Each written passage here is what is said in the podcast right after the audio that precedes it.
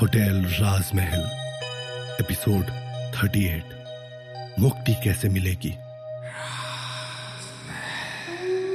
मानसी सम्मोहन में आ जाती है और किचन में जाकर एक चाकू को अपने सीने में घोप देती है और खून फव्वारे की तरह ज़मीन पर फैलने लगता है। तभी उसका हाथ अपने आप खुल जाता है और उसके खुले हुए हाथों से उसका टूटा हुआ बटन गिरता है। फिर मानसी धाड़ से ज़मीन पर गिरती है और उसकी साँसें उसका साथ छोड़ देती है। दूसरी तरफ़ मल्लिका मानसी को एक के बाद एक कॉल कर रही होती है और मानसी का जब कॉल नहीं लग पाता, तब जाकर मल्लिका अपने कमरे से उतरकर नीचे आती है और वहाँ का नज़ारा देखकर हैरान रह जाती है, क्योंकि मानसी किचन में खून के पूरे सैलाब के बीच मौजूद है। और उसकी साँसें नहीं चल रही हैं, क्योंकि वो मर चुकी है। मल्लिका जल्दी से मुरली और बंसी दोनों सिक्योरिटी गार्ड को बुलाती है और बेहद ही ठंडे लहजे के साथ कहती है, जल्दी करो और पुलिस को कॉल कर दो। पुलिस आए तो उनसे सिर्फ़ यही कहना कि इसका दिमागी संतुलन ठीक नहीं था और इसने उस बूढ़ी मिसेज रेस्तोगी के साथ झगड़ा किया था और आज इसने उसकी मौत की वजह खुद को मानते हुए सुसाइड कर लिया। इतना कहकर मल्लिका वहाँ से चली जाती है। लेकिन ये सब सुनकर विशाल की आँखों में गुस्सा उतर आता है और वो नफरत भरी नज़रों से मल्लिका को जाते हुए देख रहा होता है। उसे लगने लगता है कि काश अगर वो सात साल पीछे जा पाता तो वो मल्लिका की बुरी से बुरी गत करता। मानसी की इतनी दर्दनाक और तड़पती हुई मौत को अपनी ठीक आँखों के सामने देखने के बाद विशाल और दिव्या दोनों ही बहुत ज़्यादा अपसेट हैं। और वे दोनों आपस में बातें करते जा रहे हैं, क्योंकि उन्हें मल्लिका का बर्ताव बहुत ही खराब और बुरा लग रहा है। विशाल दिव्या से कहता है, सात साल पहले तो इस मल्लिका ने अपनी सारी हदें लांग दी थी। मल्लिका में तो इंसानियत नाम की कोई चीज़ ही नहीं थी। शायद इसीलिए उसकी इतनी दर्दनाक मौत हुई थी होटल में जलने की वजह से। दिव्या भी अपनी भड़ास पूरी तरह से निकालते हुए कहती है, बिल्कुल ठीक कहा तुमने। और आपस में ये सारी बातें करने के बाद, विशाल गुस्से में दिव्या को साथ लेकर मल्लिका के कमरे की ओर बढ़ने लगता है। उधर मल्लिका हमेशा की तरह बिंदास और बेतकल्लुफ सी होकर अपने कमरे में ग्रामोफोन पर गाने सुनते हुए वाइन पी रही होती है और अपने कमरे के बाहर बढ़ रहे कदमों की आहट सुनकर कहती है दरवाज़ा खुला है। बिना नॉक किए सीधे कमरे के अंदर चले आओ। और इतना कहते ही कमरे का दरवाज़ा अपने आप खुल जाता है। क्योंकि होटल राजमहल में बिना मल्लिका की इजाज़त के एक दिन का तक नहीं हिल सकता। और दरवाज़ा खुलते ही कमरे के अंदर सबसे पहले अपने कदम विशाल रखता है। उसके चेहरे पर गुस्सा करवटे ले रहा है। वहीं मल्लिका अपने ट्रांसपेरेंट कपड़ों में मदहोश कर देने वाली हँसी लिए मुस्कुरा रही है। कहो विशाल, कैसे आना हुआ? और तुम्हारे चेहरे पर यह गुस्सा? गुस्सा ठीक नहीं लगता तुम्हारे चेहरे पर। तभी विशाल के पीछे पीछे दिव्या भी कमरे के अंदर दाखिल होती है और मल्लिका की हँसी दिव्या को देखकर अपने आप फीकी पड़ जाती है। विशाल के कुछ भी बोलने से पहले मल्लिका कहती है, ओ तो ये भी आई है तुम्हारे पीछे पीछे। हम्म बोलो क्या बात है? अपने गुस्से को पूरी तरह से ज़ाहिर करते हुए विशाल कहता है आपने हद कर दी। मैंने कभी नहीं सोचा था कि आपने कुछ ऐसा किया होगा। मल्लिका जैसे अनजान बनने की कोशिश करते हुए कहती है क्या कर दिया मैंने? गुस्से भरी नज़रों से घूरते हुए विशाल कहता है मैं मानसी शर्मा की बात कर रहा हूँ। मिसेस विमला रस्तोगी की बात कर रहा हूँ। आपको याद है, आपने उनके साथ क्या किया था? या आपकी वजह से उनके साथ क्या हुआ था? विशाल के इन सवालों को या कहे इल्जामों को सुनकर मल्लिका कहती है, देखो Vishal being an employee of my hotel Rajmahal तुम इन सब चक्करों में मत पड़ो। सिर्फ़ अपने काम से काम रखो, क्योंकि ये सिर्फ़ एक बिज़नेस है। वो औरत सिर्फ़ और सिर्फ़ अपने वजह से मरी थी। मैंने कुछ भी ऐसा नहीं किया था। वो हमारे होटल राजमहल में रुकी थी। और यहाँ रुकने वाले हर गेस्ट को उसका किराया चुकाना ही पड़ता है। उसी तरह से उसका जो भी बिल था, वो तो उसे देना ही था ना। और जहाँ तक रही बात मानसी की, वो लड़की दिमागी तौर से कमज़ोर थी। इस बात पर गुस्से में तमतमाते हुए विशाल कहता है आप सात साल पहले भी गलत थी और आज 2022 में भी आप गलत है।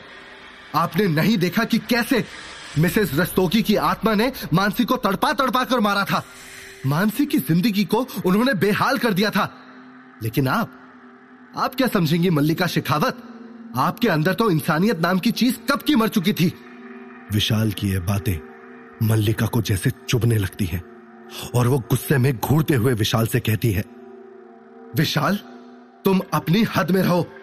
जिस काम के लिए यहाँ आए हो, वो करो और चलते बनो यहाँ से। अपनी हीरोइन के सामने ज़्यादा हीरो बनने की ज़रूरत नहीं है। ये सुनकर विशाल दिव्या को अपने साथ लेकर मल्लिका के कमरे से जाने लगता है। और विशाल और दिव्या के वहाँ से जाते ही मल्लिका बेहद ज़्यादा गुस्से में आ जाती है और अपने वाइन का ग्लास ज़मीन पर पटक देती है। और उनके गुस्से की वजह से वहाँ कमरे में मौजूद सब चीज़ें अपने आप हिलने लगती है, जैसे कि वहाँ कोई भूकंप आ गया हो। वहाँ से लौटने के बाद, दिव्या और विशाल एक के बाद एक कई सारी पॉसिबिलिटीज के बारे में सोचने लगते हैं, और सबसे पहले उनका ख्याल जितना ज़्यादा हो सकता है, मिसेस विमला रस्तोगी और मानसी शर्मा के बारे में पता लगाने को लेकर चलने लगता है। और फिर वे डॉक्यूमेंट के दराज में एक एक करके सारी चीज़ों के बारे में जाँच करने लगते हैं। उन्हें वहाँ से आसानी से मिसेस रस्तोगी और मानसी शर्मा के बारे में काफ़ी चीज़ें पता चलती हैं। और फिर वे लोग साढ़े तीन बजने का बेसब्री से इंतज़ार करने लगते हैं, क्योंकि यहाँ से जाने के बाद उन्हें सीधे इन दो आत्माओं के परिवारों से मिलना होगा और फिर मुक्ति का सिलसिला कायम हो पाएगा। अगली सुबह आराम करके विशाल और दिव्या जयपुर में काफ़ी देर तक ढूंढते हुए मिसेस विमला रस्तोगी के घर पहुँच जाते हैं। उस वक्त दोपहर की धूप काफ़ी तेज है और उन दोनों को गर्मी लग रही है। उस वक्त वो दोनों एक चबूतरे के सामने खड़े हैं और दरवाज़ा खटखटाकर किसी के बाहर निकलने का इंतज़ार कर रहे हैं। दरवाज़ा खुलते ही उनके सामने एक 35 से 38 साल का आदमी नज़र आता है, जो उन्हें देखकर पूछता है, हाँ जी कहिए, किससे मिलना है आपको? उस आदमी के सवाल पर विशाल सीधे सीधे जवाब देता है। आप ही विमला रस्तोगी जी के बेटे हैं ना? विमला रस्तोगी का नाम सुनते ही वो आदमी चौक जाता है और विशाल की आँखों में देखते हुए पूछता है, हाँ, मैं उनका बेटा हूँ, लेकिन आप लोग मेरी माँ को कैसे जानते हैं? विशाल इस बात पर कहता है, फ़िलहाल के लिए आप सिर्फ़ यही जान लीजिए कि हम लोग आपसे कुछ ज़रूरी बातें पूछने आए हैं। क्योंकि कुछ सवालों का जवाब हमें जानना है आपसे। वो आदमी सहमति में अपना सर हिलाकर कहता है हाँ पूछिए। विशाल आगे पूछता है, आपकी माँ, विमला जी, वो होटल राजमहल में आपका उस रोज इंतज़ार कर रही थी। उनके पास किराया चुकाने तक का पैसा नहीं था और आप आप आए क्यों नहीं थे उन्हें लेने? ना ही आपने कोई कॉल उठाया था उनका? इस बात पर वो आदमी जवाब देता है, मैंने मना किया था माँ को यहाँ आने के लिए। मेरी और मेरी वाइफ की शादी हमारे इनलॉज की सहमति के खिलाफ हुई थी और मेरे इनलॉज बेहद खतरनाक लोग हैं। लेकिन मेरी माँ बिना मुझे बताए यहाँ चली आई। उन्होंने मेरी एक नहीं सुनी। मैंने उनसे कॉल करके बार बार कहा था कि आप यहाँ से चली जाइए, लेकिन अपनी जिद की वजह से वो यहाँ रुकी रही। मैं नहीं चाहता था कि मेरी माँ यहाँ रुके, क्योंकि मेरे इनलॉज मेरी माँ को परेशान भी कर सकते थे। हम लोगों ने खुद अपनी शादी के लिए पुलिस प्रोटेक्शन लिया था। ये सारी बातें सुनकर विशाल थोड़ा हैरान हो जाता है और कुछ सोचते हुए कहता है, लेकिन आपने अभी अभी जो कुछ भी हमसे कहा, आपको हमारे अलावा अपनी माँ को भी समझाना होगा और उसके लिए आपको होटल राजमहल आना होगा। यह बात सुनते ही वो आदमी ऊपर से नीचे तक विशाल को घूर कर अपनी हैरान नज़रों से देखने लगता है और फिर उसकी आँखों में घूरते हुए कहता है, हो कौन तुम लोग?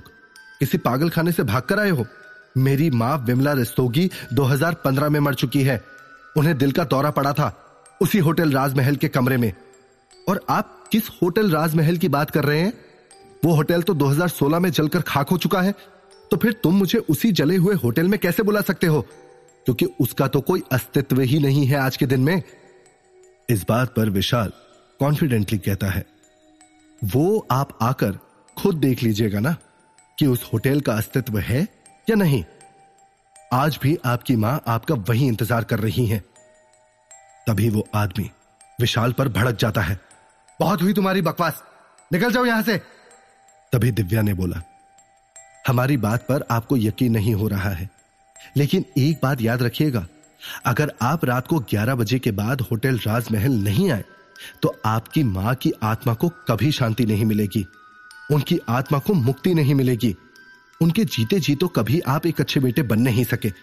कम से कम उनके मरने के इतने सालों बाद आप अपनी गलती सुधार सकते हैं। इतना कहकर, बिना आगे कुछ सुने या समझे, विशाल और दिव्या वहाँ से चले गए। वो आदमी अपनी हैरान नज़रों से विशाल और दिव्या की तरफ़ देखता ही रह जाता है। वहीं विशाल और दिव्या का अगला पड़ाव मानसी का घर होता है।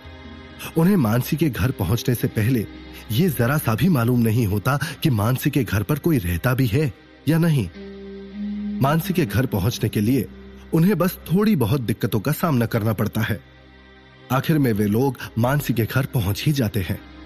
उस वक्त शाम हो चुकी होती है। और सूरज ढलने की ओर बढ़ चुका है। दिव्या मानसी के घर का डोरबेल बजाती है और दोनों लोग दरवाज़ा खुलने का इंतज़ार करने लगते हैं। दरवाज़ा काफ़ी देर के बाद खुलता है तो उन्हें अपने सामने एक बूढ़ी औरत नज़र आती है। विशाल उस बूढ़ी औरत की तरफ़ देखकर अंदाज़ा लगाता है कि यह ज़रूर मानसी की दादी माँ होंगी। उनकी तरफ़ देखते ही विशाल सीधे उन्हें नमस्ते करता है। जिसके जवाब में वो बूढ़ी औरत भी उन्हें नमस्ते करती है और उन लोगों से उनके यहाँ आने की वजह पूछती है। आप लोग कौन हैं? मैंने आपको पहचाना नहीं। इस बात पर विशाल कहता है, आंटी जी, मेरा नाम विशाल है और ये दिव्या है। हम लोग मानसी जी के बारे में आपसे बात करने आए हैं। मानसी के बारे में सुनते ही उसकी दादी उन दोनों को घर के अंदर आने को कहती है। घर काफ़ी अच्छा है। एक दीवार पर मानसी की एक तस्वीर लटक रही है, जिस पर फूलों का हार चढ़ाया गया है। इस तस्वीर में मानसी को देखकर विशाल और दिव्या मानसी की ऐसी खुशनुमा तस्वीर देखकर उदास हो जाते हैं। तभी मानसी की दादी बताती है, मानसी मेरी इकलौती पोती थी। उसके माँ बाप की मौत के बाद मैंने ही उसे पाल पोस कर बड़ा किया। और अपनी इन्हीं बूढ़ी आँखों के सामने उसकी मौत भी देखी मैंने। और बेहद बुरा लगता है जब आपकी आँखों के सामने आपके ज़िंदा रहते हुए आपके बच्चों की मौत हो जाए। मानसी वॉज़ माई लाइफ दादी ये बोलकर फूट फूट कर रोने लगती है और एक बहुत बड़ी तस्वीर की तरफ़ उस कमरे के कोने में इशारा करती है। जिसमें एक साथ चार लोग खड़े हैं, जिसमें बूढ़ी दादी भी नज़र आ रही हैं, और मानसी उस फ़ोटो में बहुत छोटी है, और उसमें मानसी के माता पिता भी उसके साथ मौजूद हैं। मानसी के बारे में बात करते हुए दादी की आँखों से आँसू निकल रहे हैं।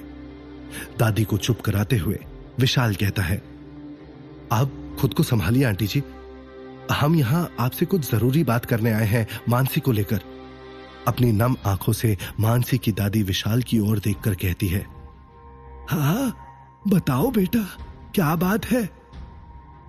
विशाल दिव्या की ओर देखकर दादी को आगे बताता है, आंटी जी, मानसी की आत्मा आज भी उसी होटल राजमहल में भटक रही है, जहाँ वो काम किया करती थी, जहाँ उनकी मौत हुई थी और उनकी आत्मा को आज भी मुक्ति नहीं मिली है। इस बात पर दादी माँ कहती है, बेटा मुझे ये बात मालूम है, क्योंकि मेरी मानसी आज भी हर रात मेरे सपने में आती है।